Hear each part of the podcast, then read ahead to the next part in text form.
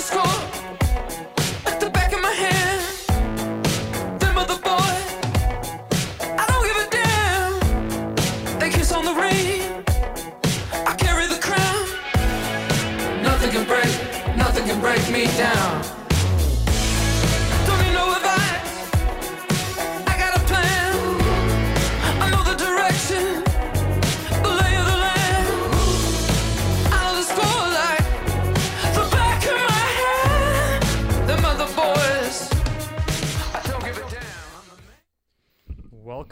to CJLO Sports on CJLO 1690 AM. I'm your co-host Matthew Coit, joined with me in the studio Nicholas DiGiovanni. How you doing? Not too bad. I'm not too bad. Good. We took a week off. We, had a nice we little did. break. Uh, did you enjoy Thanksgiving? I did. I had a nice one. You had a nice one. You stayed here though. eh? I was here. Yeah, I didn't go back Yeah. home. I, I worked at the Alouettes game. Uh, Oh, I worked at the Al- Alouettes game. It was pouring last last week. I don't know if you remember last Monday. uh, last Monday. God, I don't remember this morning, dude. Like we're I don't even know. it's I don't pouring know. right now. It I don't know what's poured a happening week right now. ago. That, that's just my memory of like the past few weeks. Just rain, just rain, rain, Just rain, rain, gray. go away. rain, rain, go away. that's all I want. God. Speaking of raining on parades, uh, do you also want to transition to the RSEC? Raining on parades, but when you think about it, so the Stingers lost twenty four nothing in Montreal this weekend. Brutal. That's bad. That's so almost a win for them. Straight up. Considering Consider- Yeah. considering the last time they played, where it was seventy three to or seventy four to three. Uh, I don't even think it was three. I think they got two points.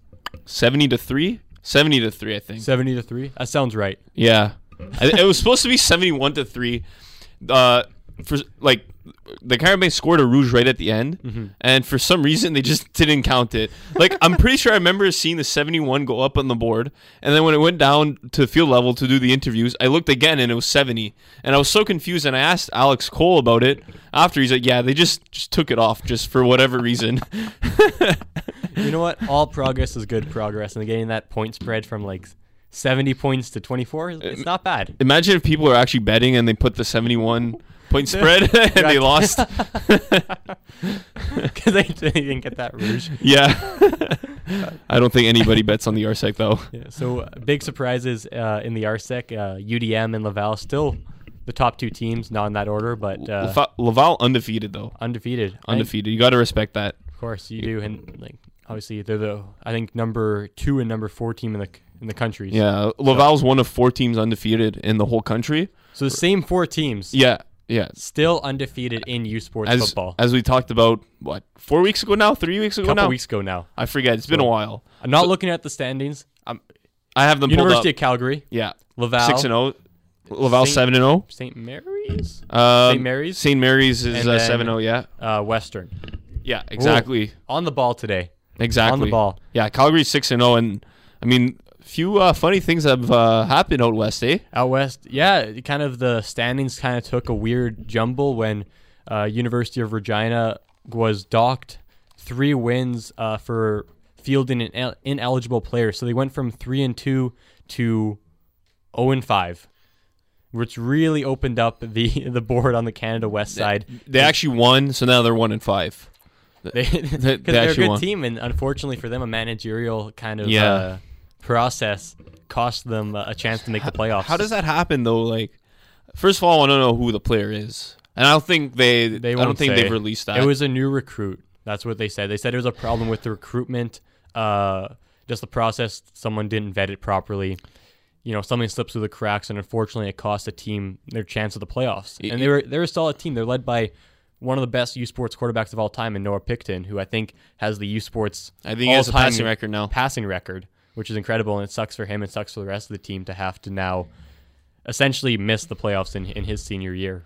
Yeah, and um, you know what? If it's if it was uh, an intentional error, so they got a player that really they knew they shouldn't have been playing, uh, fine, punish them. But then if it's just a mistake that, like you said, the vetting process, you got to almost feel for them. You got to almost feel bad. Yeah, it- because It really sucks. go f- going from three and two, they could have been four and two right now. Would have put them right in second place in uh, in the division, and they go right down to the bottom. They're even below Saskatchewan and Alberta. When you're below Alberta, things aren't looking too good for you. No, and now we have an interesting situation at West where top four teams make the playoffs. So obviously, University of Calgary's the top team in that division, six and zero. You have three teams below that who are uh, three and three, And then Alberta's two and four. and Alberta's two and four. So essentially, every team except uh, Regina can make the playoffs in theory. But How many games do they play? Do they play eight, eight, seven? so there's two games left in the season. Each one of the three teams remaining, so that's Saskatchewan, Manitoba, and UBC, just need one win to clinch. I wonder, depending on the schedule, if it's still possible for Regina to clinch because if they have two games left, they could finish at three and five. Then you look at UBC, Saskatchewan, Manitoba. I'm not. I don't know if it's possible that they all lose and they all finish three and five. I don't think so because they all have to play each other. Yeah. So someone's going to win no matter what. Yeah, exactly. Unless there's a tie. But are there are there ties in U Sports? Are there ties? in- I I don't, think, so. I think they just keep going. Away. That's OT. only in the NFL. The most boring thing about sports. Imagine finishing the game the exact same way you started. That's Dude, so you're a soccer boring. fan. You're a soccer fan. Fine. You got- Fine. the Caltro guys, uh, Tuesdays at 2 on what CGL 6090, by the way. self-promotion? This self promotion. I love Yeah, uh, it's true, eh? But Got okay, uh, in North American sports. North American. so hockey, hockey removed the tie. Uh, basketball, is it even possible to tie in basketball? I've never seen it. Uh, I mean, it's really hard, and I think in I think in the NBA they do continue the game into double overtime, triple overtime if it if it does stay tied. Mm-hmm. And um, what other sports are there, Matt? I, I couldn't even tell That you. could go into a tie. The NHL had it for a bit. yeah, they, they removed it. No, Thank I'm trying to think. Okay, so Thank oh yeah, baseball. You can't finish uh, t- uh, baseball in a tie. Literally the most boring thing ever. And then um, football. I I think we discussed this before, Matt. How football in the NFL uh, overtimes are only ten minutes now. So there's been already been about three, four ties, and it's just so boring. We need we need the U Sports rules, and so at least there's not going to be any ties in uh, the Canada West. So you, you know, Someone's play- making the playoffs. someone's making the playoffs. You got to feel bad for be- Regina. Yeah, you do. It's just a tough situation for them, but uh, good for everybody else in that division who's looking to unclog kind of that competitive middle. Because before that, essentially every team was in the hunt, and now Yeah. You know maybe I'm not sure exactly technicalities if Regina can still make it, but it's not looking too good for them. No, and uh, one division. So that's a, that's obviously a tight division, Mm-hmm. and then one division who's not. It's it's the RSEC. That's just the exact same thing every single Every year, every week. Yeah, it's How so many times boring. can we say Laval won? Laval UDM won. won. Yeah, the, the only time where UDM doesn't win is against Laval. They're five and two, and they've lost to Laval. And at least for the Stingers, they're like the best of Division B of the RSEC this year. So they're, they're two and four, and then McGill's one and five, and Sherbrooke's one and five. So they're playing um they're playing McGill at home on uh, on Saturday, and it, I just went to the Stingers website right now. It says football to host breast cancer awareness game. That's actually really cool. That's That- nice. That's really cool. And then they play Sherbrooke in the last last game of the season. And now, you know, with the you know, same four teams kind of dominating like they have, I don't see them now going this far and you know dropping off uh, at any point. You know, maybe one team will lose a game, but those seem to be the four teams that are going to be competing for the Vanier. Any predictions to, as to who? Calgary's looking really good. Adam Sinagra's averaging about 100 yards more than the next quarterback. Uh, I think he's thrown the second or third most TDs. He's got um, he's got some great receivers with him too who are making plays. I think one of the receivers is is number two in, in receiving yards per game with like 112. Um, they're looking really solid. Western's tough to overlook as well. They're coming out of a really deep OUA field, and they've you know been able to hold off every competitor and every you know anybody trying to take that crown from them. And I don't know AUS. I, I'm having a tough time kind of seeing them beating any of the other uh, three teams, but uh, you know, and then Laval. You know, Wow. they're they're a like perennial Vanier Cup threat. I, I think they're almost a, a scratch in for the Vanier Cup because you look at the schedule. So every year, the Mitchell Bowl and the Uteck Bowl, the two like national semifinals, it kind of rotates who plays whom and and where. And so this year, the the Canada West champion will host the OUA champion. While the RSEC champion is going to host the AUS champion. So that means, So let's put Laval into the Vanier final right now. yeah, exactly. Might as well. That- that's what that's what I said. There's no point. scratching. Yeah. They're going to be hosting Saint possibly St. Mary's, and that's you know what that's if they beat Montreal at home. We still have to go through this whole process, but Mm-hmm. we're talking about these top four teams right now, and that you know Calgary versus Western. That's an amazing game, but a bit almost unfair because that's almost your your one two in the semifinal. Exactly. It's going to be interesting to see kind of what teams come up on top. And UDM, you know, a really strong team as well, but they've lost both their games against Laval. So it looks like Laval kind of has their number, at least for this season. Uh, kind of seeing where, you know, maybe playoffs, maybe that changes, but it's not looking like that right now. It looks like Laval is kind of a lockout east. Yeah, I, I, I would I would say so say so, but then I think the winner of the the Mitchell Bowl, so the winner of uh, Canada West Yeah. and OUA wins the Vanier Ca- Cup almost no matter no matter who it is, unless some you know upset team came through the ranks and then had to face Laval, St. Mary's, you know, one of those teams. Stingers, your your chances now. They're gonna have to first of all go to Montreal. So I mean, realistically, like I said, they play McGill and they play Sherbrooke. Mm-hmm.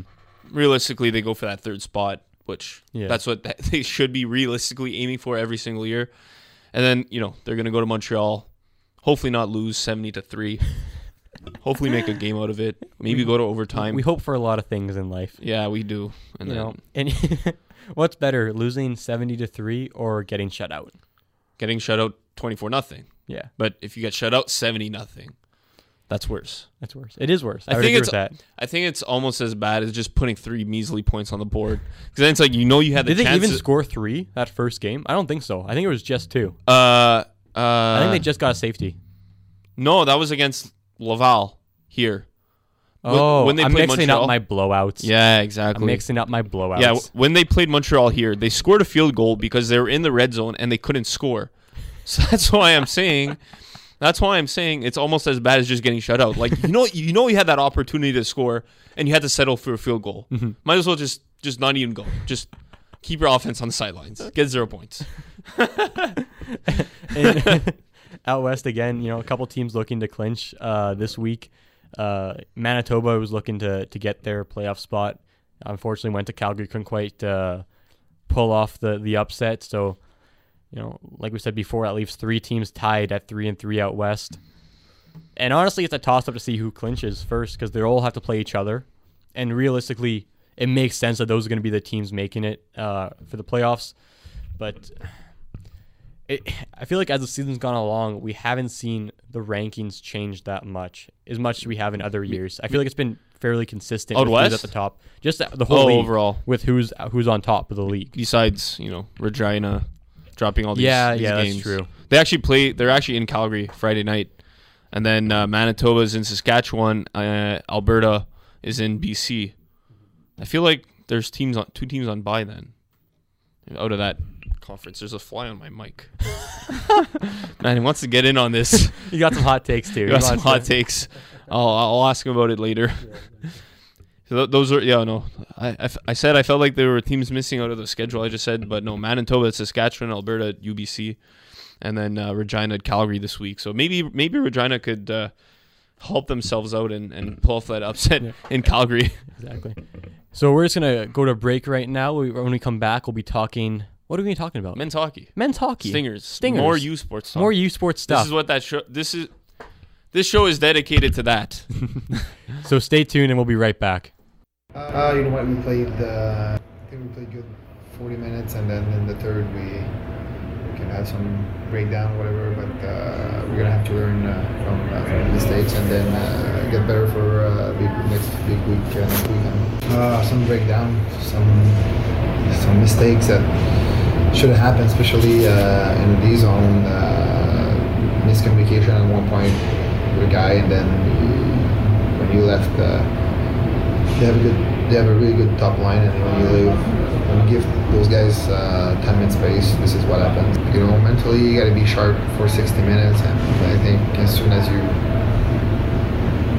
as soon as you try to go uh, and do everything by yourself, uh, you create some chances for the other team, and this is what happened. We we have to stick to the game plan. If you don't stick to the game plan, you're never gonna have success, and this is uh, what happened in the third. Welcome back to CJLO Sports. You just heard uh, the men's hockey coach for the Stingers, Marc Andre Élément, talking about uh, his team's effort this past weekend. 3 1 loss against UQTR Patriots. Exactly. Patriotes. Les Now- Patriotes de la Université de Québec à Trois-Rivières. Did I say that Whoa. properly? Whoa. That's one name. Not a big deal, showing off the French a little bit. Remember when we used to broadcast last year? We did a couple of games against UQTR, and I always had I always had trouble saying Saying that accent all summer. You've been training Yeah, for this. UQTR. So Stingers now, you know, for a team that has such high expectations going into the season, they're kind of at a weird point right now in the first three games. They're one and two. They're one and They're two, one and two. but they They're should one and be. two. They're gonna they're gonna be finishing this week three and two. You think so? I think so. They're playing the York Lions at home on Friday night. That's gonna be a tough.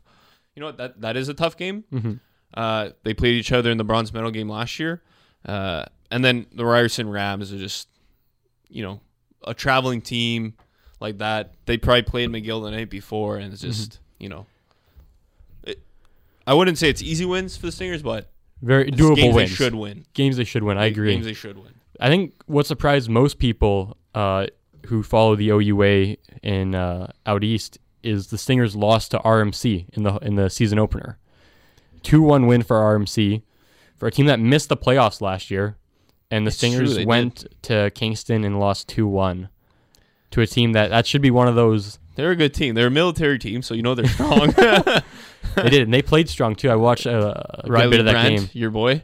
Yeah, I, I didn't see him out there, but uh, I saw you know RMC definitely looks stronger. Their goalie, I think, got uh, the U Sports Athlete of the Week or something like that. Brad Van Schubert. Yeah, he Yeah. had 36 saves against the Stingers. Crazy, And I- crazy. I think uh, I think RMC won the following night or something. Uh, let me just pull up their schedule. and then after that game at RMC, Concordia came back, uh, had their home opener against Carleton, got the win four two, and then the uh, week after that, UQTR from the clip you just heard from Élément, uh, that three one loss. And UQTR is, also a fairly solid team, Oh, so uh, we spoke to Alex two weeks exactly. ago, and he said that's going to be a team that's going to be giving them the Stingers trouble. hmm UQTR, McGill, uh, Queens. Queens. Is is Queens Queens on the east? Yeah, It Queens is, yeah. East. Yeah, yeah. yeah. Uh, But uh, you know, I think the point I'm trying to get at here is that when you have these games that you should be winning, especially the season opener against a team like RMC, who, albeit last year had a solid year and missed out by one point of the playoffs, you should, if you're a nationally ranked team, you should still be able to go and win those games. that that's why they dropped down to ten last week. I think they started at seven, eight. I think eight. I think eight, and they That's dropped. where they finish at the national championship. yeah, exactly, So exactly. it makes sense that that's where they were placed. And then uh, so they went down to ten last week, and this year they're not. Uh, this week they're not going to be on the list. No, They're not Uh, gonna be they were on. They got a little bit of leeway with the the zero and one, but Well, they were one and one. They were one At and the one. time? Yeah, when it, they went down to ten.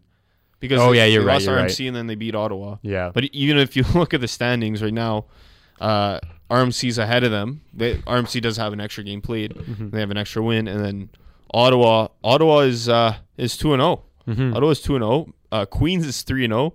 Then UOIT. That's another difficult name. UOIT. The Ridgebacks the Ridgebacks. Yeah, of uh, the University of Ontario Institute of Technology. They're actually three and one.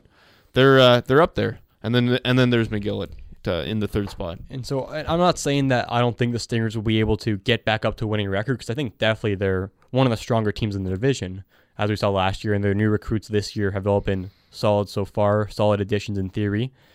I'm just saying when you look at the amount of teams that are having good starts, it makes it more difficult for a team to have to come back to that and kind of look up and see, well, all these other teams are 3 and 0, 3 Yeah. and 1, and now you're playing catch up from the beginning as opposed Yeah. to starting out with that lead. And you know, they should have been 2 and 1 coming out of the fir- first 3 games. Two and one. Yeah. Yeah, the UQTR game obviously can go either way with that. They're a strong team, so there's no kind of there, there's no shame in losing that one because it, it's another strong team. But RMC, you got to get that win. You have to. I mean, if, you look at it this way, if they scored more goals than RMC and UQTR, they'd be three and zero right now. If they did score more goals in the game, they would have won, which means they would have had a better record. And Matt, you know what? I said Ryerson. It's kind of a easy win. They're three and zero. Ryerson's three and zero, That's something we don't and very uh, often. and York's two and one. We haven't But seen that very but often. also the OUA East is just a weaker division. that's so, true. So Ryerson, they they played. uh Let's pull up those those those schedule. They played Waterloo. They beat them 10-1. and Waterloo's not even like the worst team in the division right now. Yeah. They're one and two.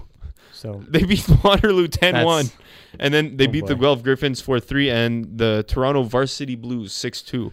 yeah, Wow. They have a high scoring team. they do. They have a high scoring team. They have 20 goals for and 6 goals against. Whoa, that's pretty So good. this could be a challenge for the Stingers Saturday night. It's an early challenge too. It's, you know, out of the first five games of the season, having two tough teams like that, At least at it'd least be a good test. At At, least least, yeah, home. that's true. They are at home. Uh, the Ryerson game is on Saturday, October twentieth. Uh, looking at the rest of the schedule, they're playing Western, they're playing Toronto, They they, play on a bit of a road UQTR again. Yeah, a little bit. They're gone for a couple weeks. Um, do you see the Stingers kind of rallying around or around the idea that they might now be the underdogs? Do you think they are underdogs now? It's a Uh, little early in the Not season, but not at not in 1 and 2. Not at 1 and 2 because UQTR is right right there with them at 1 and 2. Um it's tough to say, man. Uh even look you look at Carleton, another decent team. They're zero one and 2. So they have one regulation loss and two OT losses. And I think, you know, Mark what Marc Andre Élément brings to Stingers is uh, he repeats this all the time in his post game interviews, like one game at a time mentality. And they have enough guys on that roster who've played a high level of, of junior hockey, who've played almost even in the ECHL. They know uh, not to get ahead of themselves. They know they can't look at the standings right now.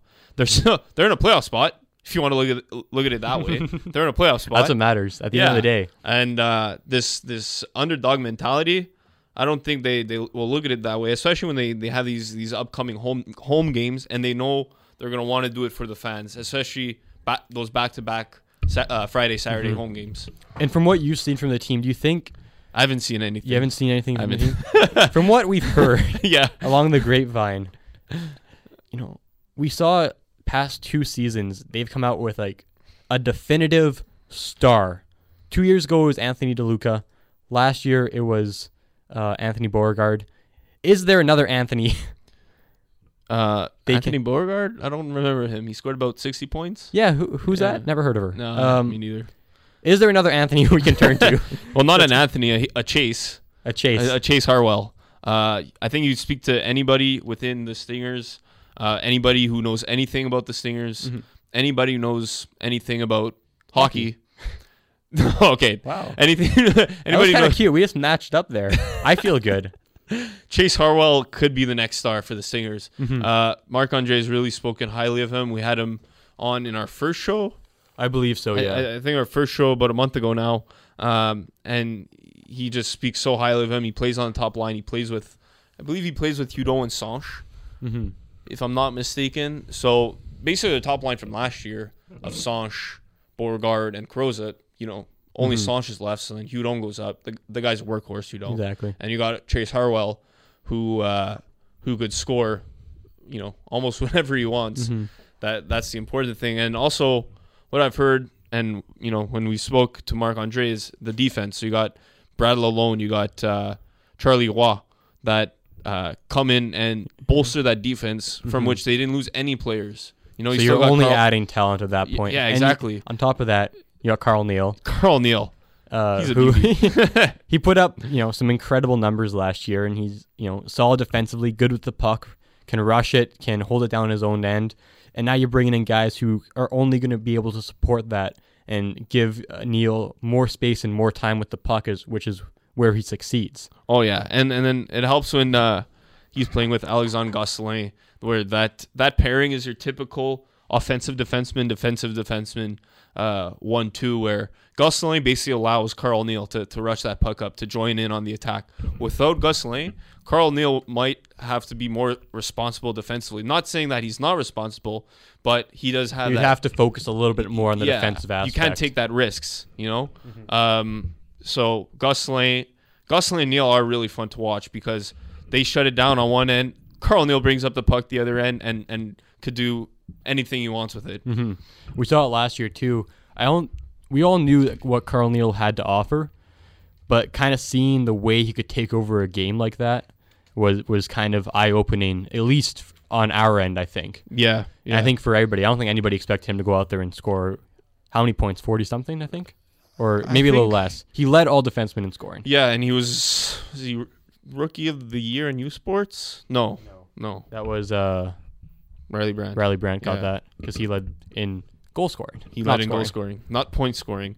Uh, I, actually, I actually saw Carl Neal with Chase Harwell walking this morning, so that's two talented guys right there. It was just a funny bit, you know. I'm parked in my car waiting for the uh, parking them, restrictions to following them. yeah, waiting for the parking restrictions to finish, Oh. and then you know I see a Carl, you know.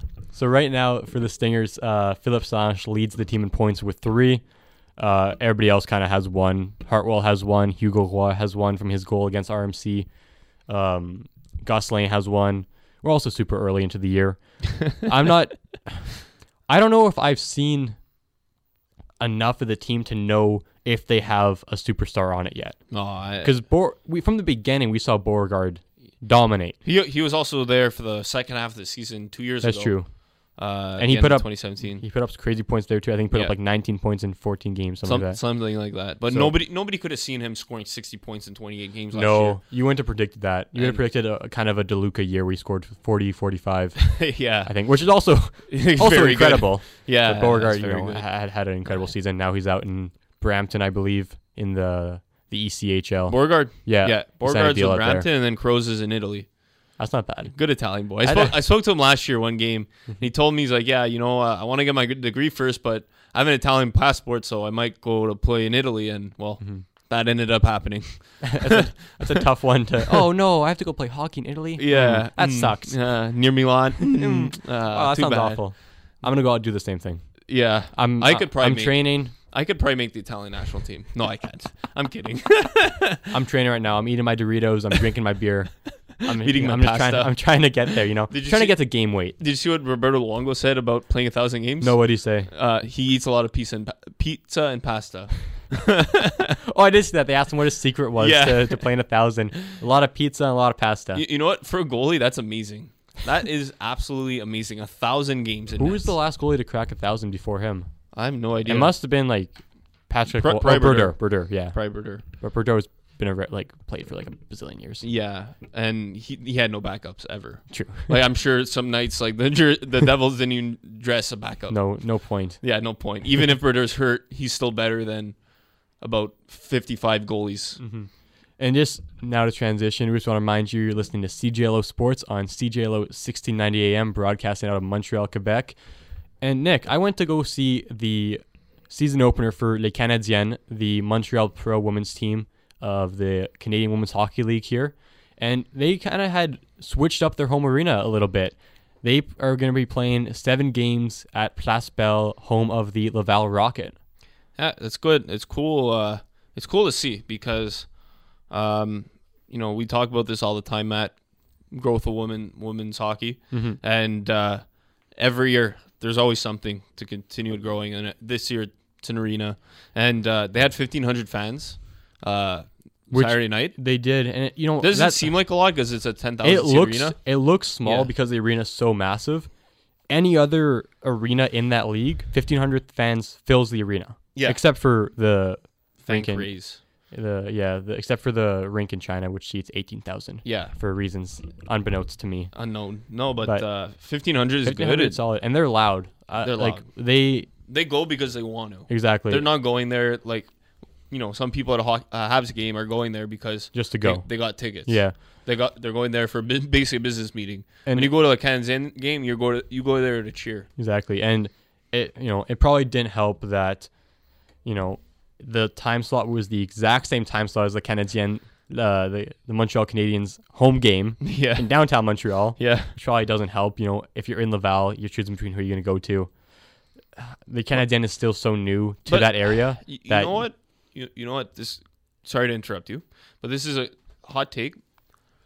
The, the Canadian, the Canadiens, Ca- Canadien, yeah. however you want to say it, and the Habs won't be competing for tickets because the Habs ticket sales are just a crazy, crazy amount that families cannot afford it.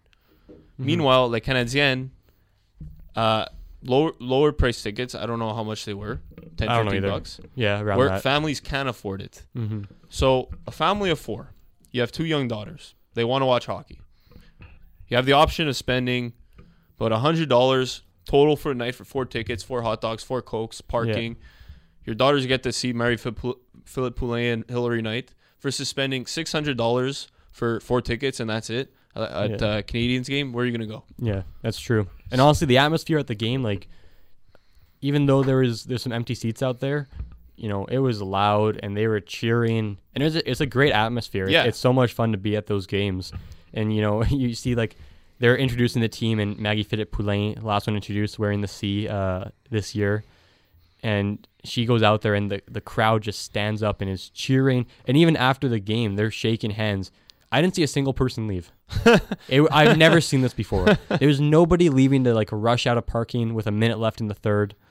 Everybody stayed. I didn't see a single person walk out of that arena before the players got off the ice. Yeah, it was that- that- it was crazy. I'd never seen that before. That's good. That's good, and uh, that's why it goes to show they're there because they want to, hmm and um, they they get to see some amazing hockey. I mean, Calgary and Montreal. That was the playoff series last year. Mm-hmm. Uh, good hockey. Montreal won two one on Saturday, and then they played again at Place Bell uh, Sunday afternoon, and, and Calgary took that one three one. Um, Mm-hmm. So, you know, they they have what now five more games at Place Bell. I believe so, Well- at least because there's still well, two games on their schedule yeah. that haven't been declared yet. So they might play the Bell. they might play. They might. You never know. Yeah, because they do that about once a year. that's true. We'll so that could be one of the games, which is also incredible. Uh, I have a clip here from the scrum with Hilary Knight after their first win, uh, their season opener win, and you know she was you know excited to kind of get out there, and she played three games for the Canadiennes last season, but uh, didn't get a point, and in the, in the season opener she got an assist. So we talked about that. We talked about the arena, and uh, here's Hilary Knight from Friday after the two one win against the Calgary Inferno. That seems to be stressful. So how did you find your game? Um, I think we had a slow start, and then we kind of relaxed in the game as it, it went along. So uh, we're looking forward to tomorrow. Did you like the crowd? Did you like the atmosphere in the ice? Yeah, it was good. I mean, uh, Le Canadien always has a great crowd. Um, you know, I would like to see a little bit more faces in the stands, but we're going to work on it. Happy to get that first game out of the way a little bit. Um, yeah, it's. I mean, it's it's the first time we play together, and obviously there's a little bit of nerves, a little bit of excitement, um, a lot of you know different communication that we have to work out. And I thought we did a really good job as the game progressed. First full season with the Canadiennes. What are some of your expectations going forward?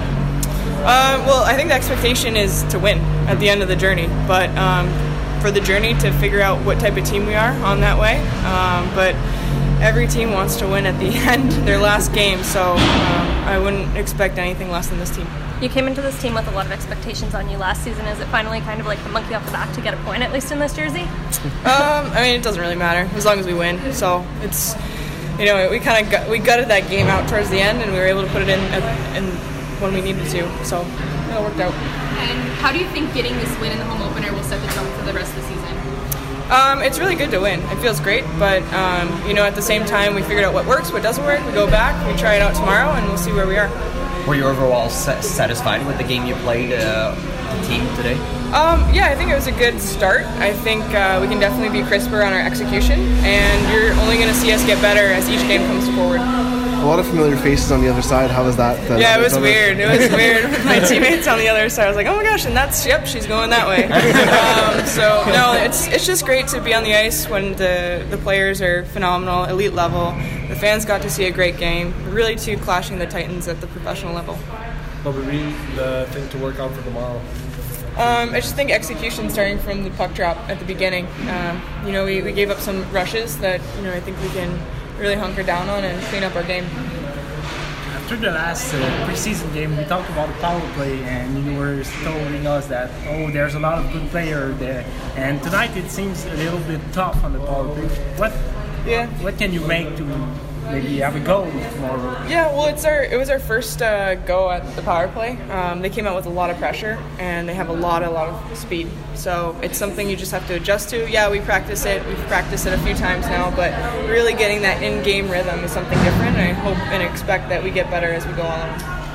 How you find your stay so far in La Laval? I love it. Yeah, Place Bell is great. Um, the energy there was great. We want more fans to come, uh, really embrace us as uh, the city team. But I think it's going to come when it needs to. Did you know the city before? Laval? Yeah. I see it on the sign, but I've never been here. But this facility is beautiful, and um, you know I, I welcome anyone to come watch us play. Welcome back to CJLO Sports on CJLO 1690 AM. So what you heard there was Hilary Knight after her 2-1 win, and now we're joined by former Stingers captain and defenseman uh, Marie Joëlle Allard. And uh, Mary, so how is uh, how have the first uh, few weeks been uh, professionally for you? but uh, I'm really happy to be part of uh, Les Canadiennes, and uh, I couldn't ask for uh, uh, a better uh, scenario for uh, for me. Um, it's like I mean the level of play is uh, really good, and I'm I'm happy with that. Yeah. So uh, how is it adjusting to the higher level of play? Uh, well, it's much faster, so for sure uh, it's different. Uh, like, I mean, it's uh, for me, it's uh, like I need to adjust to that level that is faster. Uh, I think the girls have been great with me in the sense that they're helping me on the ice during practices and stuff like that. So it's it's good. How has it been playing with uh, some of past Olympians from last year, like Mary, Marie Philip Poulin and Hilary Knight, who we just heard? Um, well, they're helping me a lot, like I said, uh, during practices. Uh, they're working so hard, so uh, they're leading by example, which is really helpful because you're just looking at them and they're uh, making it look so easy. But I know um, just in general, they're they're really helpful, giving like a lot of uh, advice on the ice, and uh, yeah, they they help you on the ice because they they're they're just so good that they make them they they make you better on the ice for sure. And going into your first game this weekend with the Canadiennes, were there any nerves or what, what were some of your feelings? Oh, for sure, I was really excited uh, to be part uh, of the team for my first game. Uh, but for sure, there were some nerves because uh, you don't want to make mistakes and uh, you want to you want to gain confidence from your teammates. But uh, I think it went well, and I'm happy with the result. Well, not the final results of because we lost the game, but. Uh, from my personal performance, I'm I'm happy with what I did. So, how about uh, playing, you know, five years with the Stingers, playing under Julie Chu and Caroline Ouellette? What were some of the things that helped you, that you learned here uh, to transition into playing professional hockey? I think it's to earn my role. Uh, I'm in a different role that I, what I used to uh, Concordia. So uh, yeah, it's it's just like to be just uh, earn my spot and just be happy with what I have and just yeah live the moment and enjoy the little things. I think that's that's what I learned from Concordia for sure. So, MJ, I know we spoke last year about playing with your sister. So, you played uh, with Adrienne three years, uh, at Concordia a couple years in Cégep, and now it's first year that you're not playing together. So, uh, what's that like? for sure, it's different. Um, she was there this weekend for my uh, first game, so it was special uh, to have her and my best friend at the game. Um, but yeah, I I miss her, and uh, I know she's uh, supporting me in that. And uh, even if she's far, I know that she's behind me. But uh, no, it's uh, for sure it's a little different. And now going to the Stingers, they were just ranked number two in the country in last week's U Sports Top 10. How do you see them doing this year? Uh, well, I wish them luck because uh, I want them to do great this season, and uh, um, I know they will. Uh, they have a good team. We played against them uh, at the beginning of uh, training camp, and they have a pretty good team. So I'm sure they they'll do great, and uh, I'm happy that they they start the season second, and uh, I hope they're gonna finish first at the end. And you just mentioned it there, but what was it like to play the Stingers in that preseason game? Well, for sure it was special because uh, I spent uh, my five uh, the five past years with them, so to play against them was a little special. uh, but for sure it was fun uh, to play with them and uh, to see them on the ice, even if I wasn't. I was like on the other side of uh, the ice. It, it was it was nice to see them. So I know uh, right before you came on, we were talking about uh, Place Bell. What what's it like to first train there and play there in such a such a big uh, arena? Um, no, it's good. Um, I mean, uh, the Canadians are, are working so hard to have like good facilities uh, for practices and for games. Uh, so it's it's nice to have that opportunity and uh, just to make the most of it. Um, I think it was really good to see the fans uh, this weekend uh, be there for us and support us during uh, the opening weekend. All right, thank you very much, MJ. Thank you.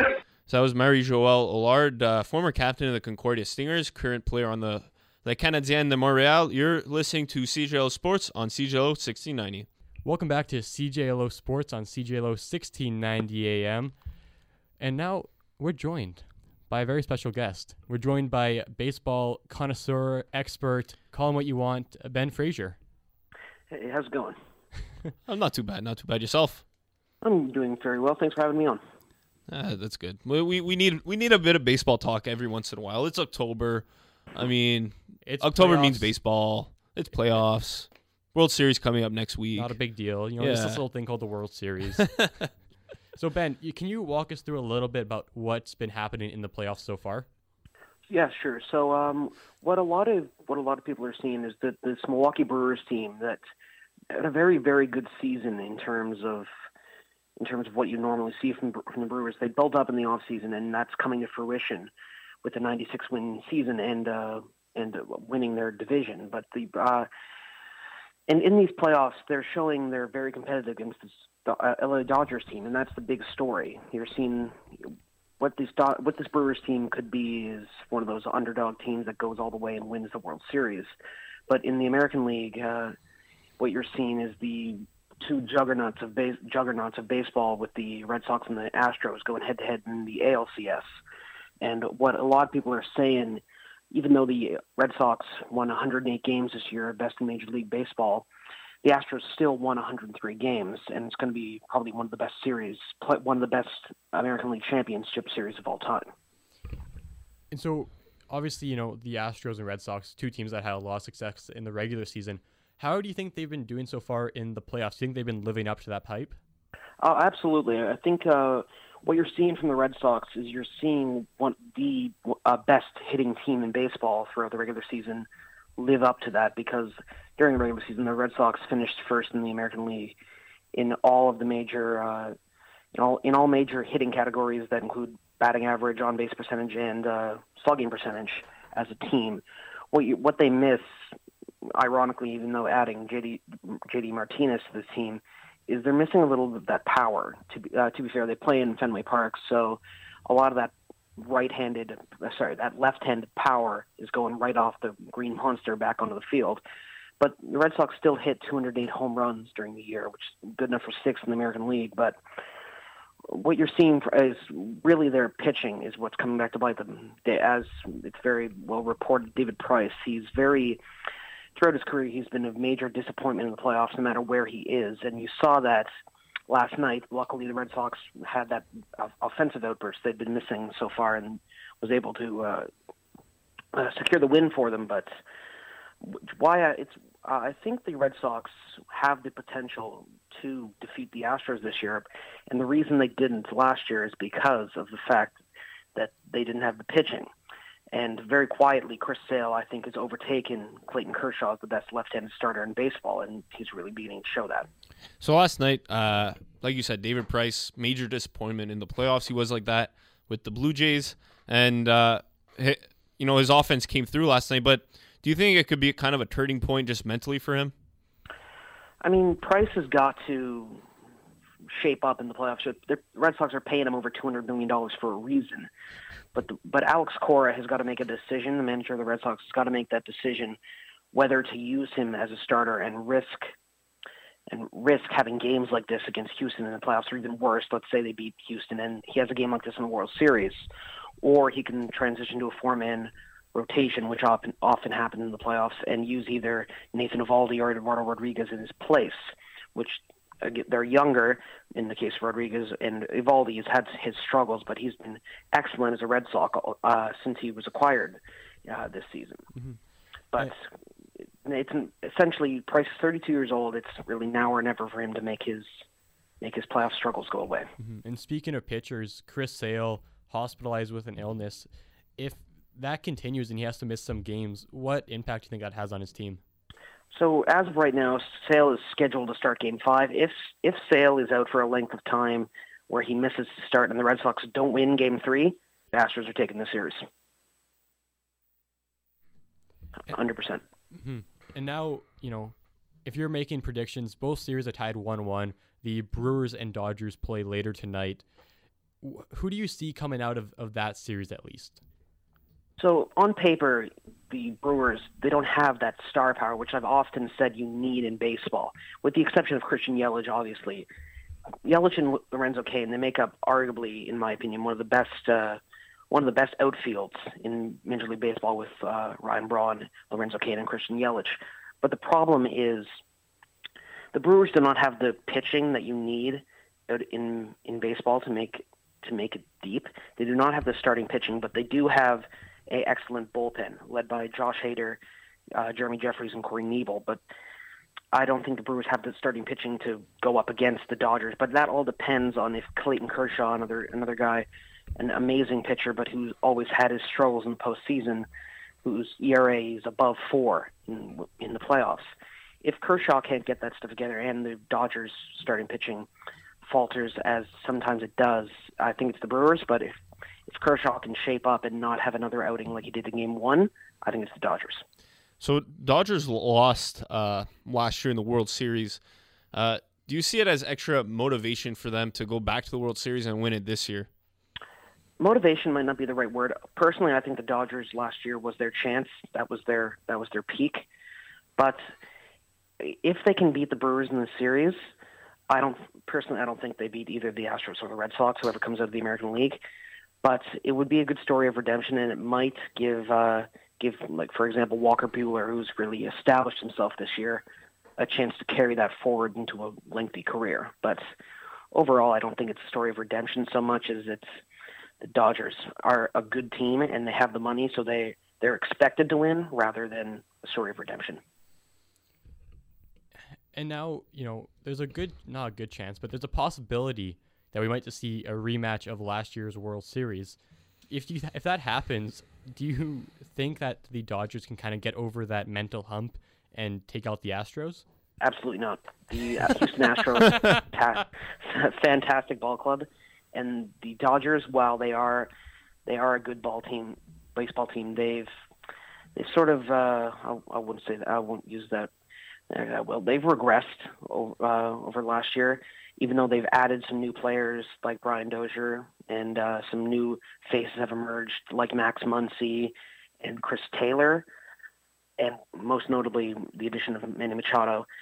I don't think they can get over that, get over Houston because they Houston is a overall better ball club. They've got the some of the best starting pitching in baseball. They had the, they had the best uh, ERA, team ERA this year. Some of the best strikeout numbers. So no, I don't think the Dodgers will will beat the Astros and now kind of transitioning to some hockey talk because obviously you're you're a big fan of, of hockey as well. We've seen a couple plays now early in the season that have kind of put in light the NHL's discipline uh, protocol and how they punish players for certain actions. We saw Tom Wilson get 20. Uh, he's probably going to appeal that and get less. We saw Austin Watson's suspension get uh, appealed and got uh, dropped from 27 to 18. And now we kind of have the uh, Matheson hit on Elias Pettersson. What do you think of kind of the string of incidents the league has seen so far? I think the NHL needs to have a specifically with Austin Watson. They need to have a domestic violence policy, a blanket number of games, or a very detailed policy that has a zero tolerance zero tolerance example for any of that any domestic violence or anything in that regard. I think it's ridiculous how an arbitrator awarded less games to an incident like that, but in terms of the uh, Pettersson hits, I don't think the actual sorry, I don't think the actual hit was the problem. It's the fact that he slammed him down directly on the ice after the hit. That's going to get him suspended. But the NHL, the NHL has been a ch- changing game for a while in, in terms of its uh, in, in terms of plays like that, and I think the NHL needs to be better. Player safety needs to be better on establishing zero tolerance for any incidents like that. And what's crazy about the Austin Watson it's- incident is that his girlfriend, after the arbitrator reduced the games, sent out an apology letter. So it's just It's such a weird situation. We don't know what's yeah. going on. Yeah, exactly. But it's tough to know because Yeah. we, we don't know all the information. But the message that it sends is that domestic violence Is will get you less games than a, a questionable hit in open ice. Yeah, no, That's I- essentially the message the NHL has sent. the the fact that she sent out this letter after the arbitrator makes it even more strange. Yeah. Um, ben, you were at the you were at the Habs game Saturday night. I was, and for once, the Habs are actually fun to watch. Yeah, how I- how how was that atmosphere at the Bell Center? Well, the atmosphere at the Bell Center, I've been to since I since I've got to Montreal. I've been to a few games. Honestly, when the Canadians are going to be when they have the lack of talent, that's very obvious, and they're not going to have a good season. But when the management comes forward and says they have a plan, and they're going to, they're not going to be good, but they have a plan, they have a direction they're going to be going to. I don't think the can, Canadians fans uh, will be affected by that as long as there's a plan going forward and they're playing fun, energetic hockey. They, most nights they won't win because they don't have the talent to win, but they're obviously working hard on the ice and it shows. And as long as that's happening and it's fun hockey, I don't think there's going to be a problem. So I just want to thank you, uh, Ben, for joining us here on the show. Appreciate it. I thanks so much for having me. Sure. Have a good day, man. Matt, one thing I noticed of the NHL this year, uh, one thing I've always noticed, it's obviously a very um, conservative league in that players don't usually market themselves. And Auston Matthews this year did something a little different, took a photo shoot with, with GQ, and and put his name out there. You know, stepped away from the Leafs from a bit, put his name out there. I'm Auston Matthews. I'm doing this shoot for GQ, and on social media, I noticed some of the older fans, let's say, uh, kind of get mad about that.